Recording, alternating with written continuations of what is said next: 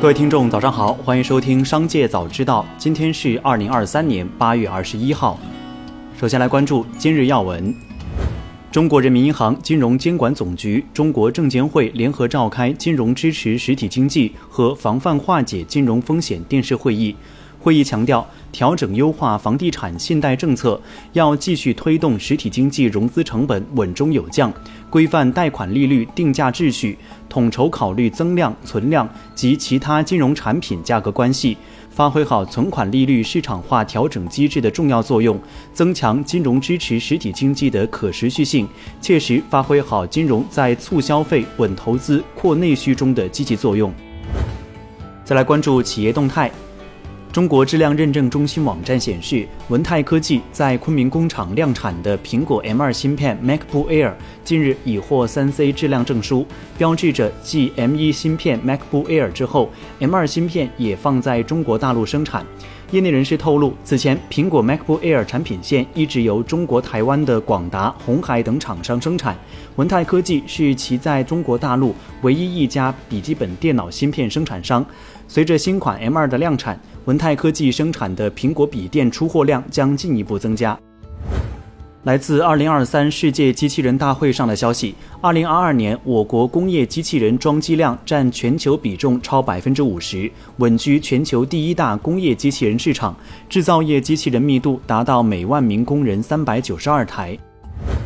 据 Adobe 官网消息，Adobe 联合创始人约翰沃诺克于周六去世，享年八十二岁。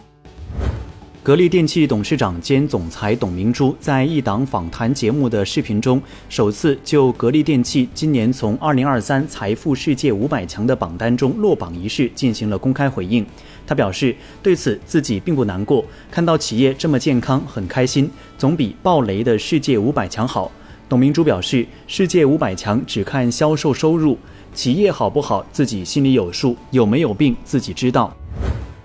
瓦房店市公安局接群众举报，大连山海汇发展有限公司所属大连福汇国际旅行社有限公司瓦房店文澜营业部涉嫌非法吸收公众存款。经查，大连山海汇发展有限公司所属大连福汇国际旅行社有限公司以免费、低价旅游等方式为利诱，变相非法吸收公众存款，扰乱金融秩序，涉及多地，数额巨大。目前，公司实际控制人周某峰等犯罪嫌疑人已被公安机关依法采取刑事强制措施。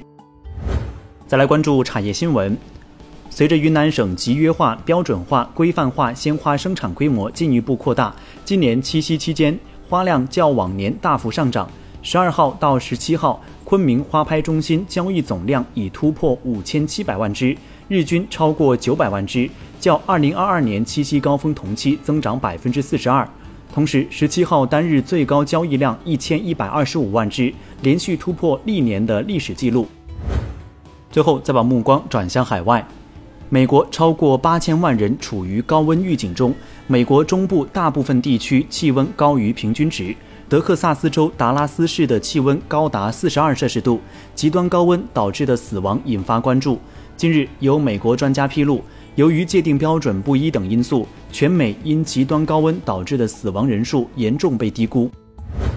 据印度商业标准报报道，印度政府在考虑禁止锂、铍、铌、氮等稀有金属出口的可能性。这一战略措施旨在保障本国在重要矿产资源方面的自给自足。政府消息人士称。印度政府计划禁止出口锂、铍、镍、氮等稀有金属，因为对于能源领域以及保障国家安全和取得技术成果起着重要作用。